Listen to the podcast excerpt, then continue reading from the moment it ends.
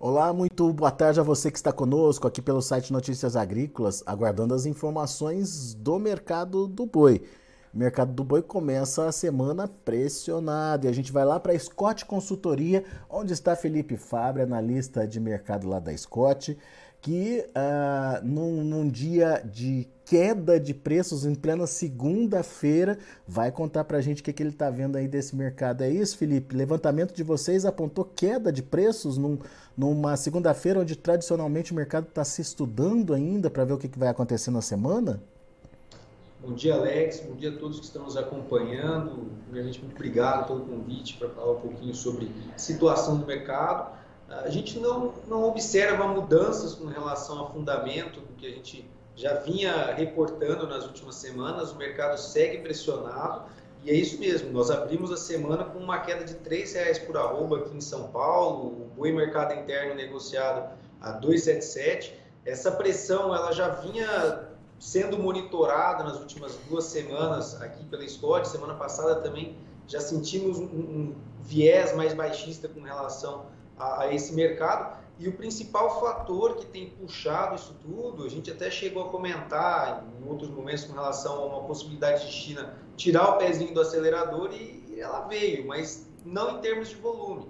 A gente está vendo hoje o mercado chinês duro na queda com relação a preço para a carne que está indo para lá. É, tem negociado muito questão de contratos que estão sendo feitos para entrega posterior, até contratos que já foram realizados previamente. A gente tem alguns fatores macroeconômicos influenciando isso tudo. A desvalorização da moeda deles acabou pesando bastante e também o bom ritmo dos volumes que eles compraram ao longo do, do ano, né? Então isso tudo acaba dando um poder de barganha maior. E o que a gente viu quando a gente pega o pico de preços nesse ano de 2022, levantando aqui pelos dados da Comex, a média, tá? É, nós chegamos a quase 7.300 dólares por tonelada embarcado para a China em média no primeiro semestre, e hoje nós acumulamos até setembro uma queda de 13% na, na questão do preço da carne para lá. É, isso reflete na margem do frigorífico e no apetite comprador do frigorífico. Né? Quando a gente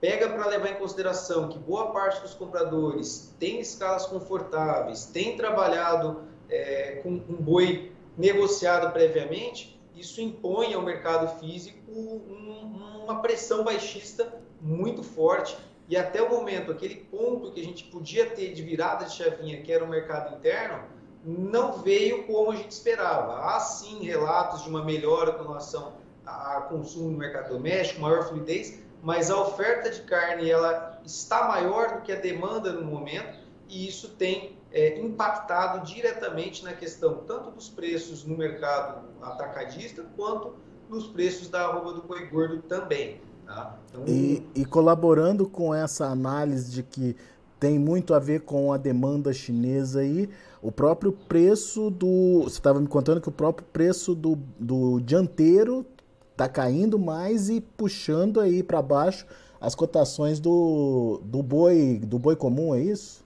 Exato. Hoje a gente viu aqui, reportamos aqui na Scott uma queda é, tanto para o boi inteiro quanto para o boi castrado no mercado atacadista de carne com osso. Tá? Caiu em torno de 2,5% e quem puxou essa queda foi o dianteiro. A gente viu o dianteiro caindo nessa semana 3,8% e, e há aí um comportamento de compra pelo mercado, principalmente China, muito forte com relação a dianteiro. A gente vê aí com relação à compra chinesa o dianteiro sendo um dos principais cortes que vai para lá. É, e isso acaba sendo também um reflexo dessa demanda chinesa, é, mas não, não fraca, né? A gente ainda vê bom ritmo de exportação, o volume não foi impactado, tanto que nós caminhamos aí para uma expectativa de recorde em outubro, talvez superemos agosto e setembro, mas na questão do preço, ele vem apertando bastante a, a margem da indústria e isso tem imprimido aí uma pressão baixista no mercado do boi muito forte ao longo desse segundo semestre e agora em outubro sentindo ainda mais essa pressão baixista.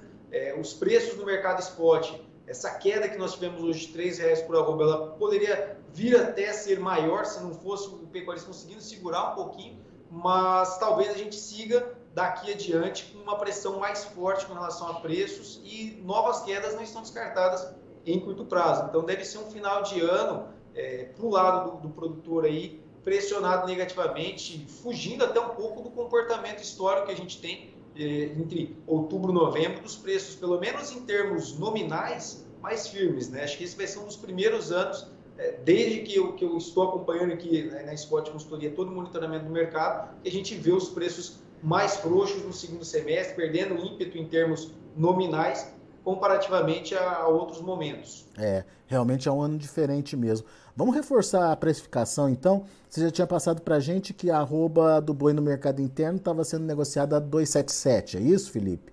E o boi China tem ainda um diferencial? O diferencial está se estreitando, tá, Alex? Principalmente agora, nesse momento em que a gente tem mais gado de confinamento saindo, é muito difícil a gente ter uma, uma diferenciação entre aquele boi mais zerado e o boi China nesse momento. A gente tem um boi mais padronizado chegando a, a grosso modo no mercado. Então, essa diferenciação, esse ágio está se estreitando. Para exportação hoje, aqui em São Paulo, estamos falando de um boi de 285, mas também com um cenário baixista para esse boi é, para exportação, o, o boi China. Então, a gente deve ver um cenário desse ágio, pelo menos daqui até o final do ano, se estreitando cada vez mais. Há regiões onde não se paga mais ágio com relação a boi mercado interno ou, boi China, até porque aquilo que não consegue ser direcionado à China, ele vai acabar entrando no mercado interno também. É, e com relação a dianteiro, com relação à, carcaça hoje aqui no, no mercado doméstico, só para a gente trazer aqui com relação aos números, estamos falando de uma carcaça hoje, posicionar aqui, é, negociada, uma carcaça castrada a 18,15 o quilo, queda de 2,4 para o boi castrado e para o boi inteiro 17,70 negociado aqui no mercado doméstico. Então estamos com uma precificação nesse patamar e aquele preço para exportação que eu comentei aqui, que caiu 13%, hum. esses são dados até setembro da Secretaria do Comércio Exterior, né, da CSEX, é negociado hoje em média para a China a 6.300, 6.300 dólares a tonelada. Então, há outros mercados que têm remunerado melhor a indústria e, nesse momento, não, não torna-se interessante até mesmo a questão do próprio ágio. É outro fator que a gente deve ver pressionando também esse ágio para o boi China. Muito bem. Agora, o, o, o Felipe, existia uma expectativa de redução da oferta de animais a partir de agora. Isso está acontecendo na prática, no dia a dia? Olha, Alex, ela aconteceu. A gente tem o relato de que a oferta ela deu uma diminuída, ela deu uma minguada, quando a gente pega para analisar um passado recente, né? Mas o ponto que a gente tem é que a demanda da ponta compradora também ficou aquém do que ela poderia estar. Essa questão da China fez com que muitos compradores colocassem as suas escalas mais para frente, conseguissem alongar um pouquinho mais as escalas, reduzindo os abates, apesar de uma uma redução de oferta, a gente viu também uma redução da demanda e isso ficou meio que acabou empatando com relação ao que a gente tem de gado chegando hoje no mercado. Então, praticamente não foi sentido o efeito dessa menor oferta que ocorreu. Mas, por conta de todo esse quadro que a gente expôs, a demanda veio mais frouxa, as escalas elas conseguiram andar com abates menores e isso fez com que praticamente não refletisse nos preços da roda do boi e o reflexo veio na real, aí num aspecto mais negativo. E o mercado doméstico agora vai ser o grande ponto de virada de chavinha, né? A gente tem sentido até uma melhora com relação a consumo no mercado doméstico, o escoamento tem fluído relativamente dentro de um parâmetro normal para o período, mas é, não veio ainda aquele grande volume que a gente esperava para o final do ano. Né? A gente não teve um reflexo tão forte, tão pujante para o mercado doméstico quanto a gente estava esperando com a entrada do auxílio em, preços maiores, a questão das eleições gerando um pouco mais é, de, de renda aí temporária no mercado brasileiro, isso ainda não foi sentido. Esperamos agora novembro e dezembro para ver se vai haver essa virada de chave, se o mercado doméstico vai absorver parte dessa redução, mas não acreditamos que vai ser um fator de, de virada de chavinha, até porque no, ata no, atacado, no varejo, a gente não viu os preços chegando ao consumidor final. Tá? E muito disso porque o varejo tem mantido preços, tem trabalhado com promoções para tentar escoar melhor a carne, buscando recuperar margem. O varejo trabalhou com um dos piores cenários de margem em 2021 e 2020, muito por conta do aumento do preço da aquisição da matéria-prima e, e também da descapitalização da população brasileira, né? É, e agora o varejo está tentando retomar parte da sua margem. A gente fez aqui na Scott um exercício com relação à margem bruta, tá? E hoje a gente está trabalhando com um cenário de margem bruta dentro do que historicamente o varejo trabalhava. Enquanto no período aí de pandemia a gente viu essa, essa margem bruta chegando a 20%. O varejo não conseguiu repassar tudo que teve de aumento de custo nos últimos dois anos. E aí, com isso, a gente vê esse mercado mais lateralizado e não acreditamos numa melhora na questão de fluidez daqui adiante. Pode haver, mas vai depender muito do, do, da questão do varejo, reduzindo um pouquinho as margens e com essa aquisição da matéria-prima, olhando para o atacado mais em conta, pode haver daqui para o final do ano. Mas, como a gente vem com uma população um pouco mais capitalizada nos próximos meses, eu não vejo que, que, isso vá refletir na questão de preços no mercado varejista, não. Você falou em redução do abate. Dá para mensurar essa redução no abate aí? Desde quando ela vem acontecendo, Felipe? Olha, pelo menos três semanas, três a quatro semanas aqui, a gente já tem informações é, da ponta compradora reduzindo a quantidade de abates, plantas reduzindo 10, 15% a quantidade de cabeças abatidas dia e isso acaba refletindo nessa questão é, justamente dessa menor oferta que chegou. Então, a ponta compradora, já sentindo essa pressão chinesa, que ela não veio de agora, essa pressão chinesa, a gente já tem praticamente dois meses de preços mais pressionados pela China, ainda vinha num patamar melhor do que outros mercados, mas agora a chavinha virou de vez e a China deixou de ser esse mercado. Então, a gente já vinha sentindo essa redução na, na questão dos abates pelas, pelas unidades frigoríficas há praticamente um mês aí, e agora isso está encorpando um pouco mais também, é, até por conta desses preços mais frouxos. Agora, Felipe, é, até onde a gente estava acompanhando, essa redução no preço da arroba do boi estava sendo suportada pelo pecuarista por conta de uma redução no custo da reposição também, principalmente. Ainda está assim esse, esse mercado, ainda está assim esse cenário, existe uma manutenção aí da, da receita, da, da renda do, do pecuarista?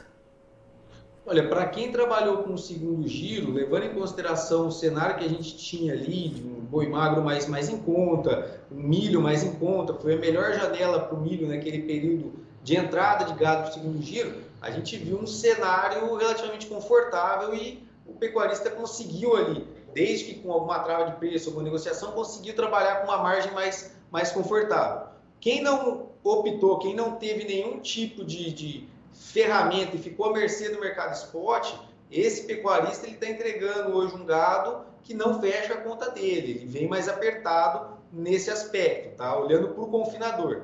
Quando a gente olha agora para o produtor que está é, pensando já na reposição do seu plantel e olhando para um gado de pastagem para o próximo ano, é, a gente vê um cenário de preços, principalmente para as categorias mais jovens, o bezerro principalmente caiu muito nesse ano, já era um movimento esperado depois de dois anos de forte retenção de fêmeas, é, e abriu uma janela de reposição bem interessante. Ano passado a gente tinha um ágio para o bezerro que trabalhou a cerca de 40%, a 40%, 45%. E esse ágio voltou para uma casa de 20%, 25%. O ágio ele, sempre vai existir, mas é melhor você comprar com um ágio menor do que com um ágio muito maior. E agora com esse ágio no atual patamar que a gente tem, quem vai precisar repor o seu plantel olhando para a pastagem tem um momento bem interessante pela frente. O que a gente tem que ter no radar é que as chuvas voltaram em boa parte do Brasil Central, quem não conseguiu comprar há pouco tempo atrás, onde a ponta vendedora não tinha capacidade de suporte no, no seu passo,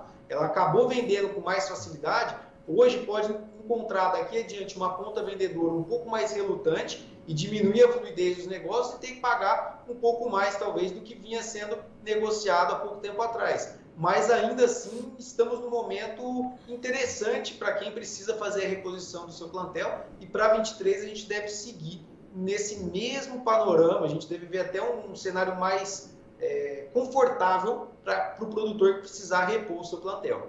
Então, com a volta da pastagem, a tendência é que é, esse, esse cara que tem aí a reposição para negociar tenha mais é, possibilidade de é, gerenciar essa venda, digamos assim. Exatamente. A ponta vendedora, agora com essa retomada das chuvas, a gente pode ver a ponta vendedora relutando um pouco mais é, em, em, vender, isso pode travar os negócios, que já vem relativamente travados, já vem mais, é, mais frouxos os negócios na reposição, né? vem com uma pressão baixista, mas o pessoal um pouco ressabiado por conta do mercado do boi gordo. Só que quando você olha para a ponta compradora agora, com essa retomada das chuvas, essa ponta compradora ela também pode se animar, ela também pode vir atrás, e aí os negócios na reposição podem dar, dar uma firmada daqui adiante. Então, olhando aí para o cenário que a gente teve, quem estava comprando há pouco tempo atrás tinha um, cenário muito confortável para compra. Eu sei que a situação das pastagens ela, ela estava apertada, a gente vinha com custos mais elevados, mas a situação estava mais confortável para quem precisava comprar, apesar do receio com o mercado do boi gordo que a gente tinha diante.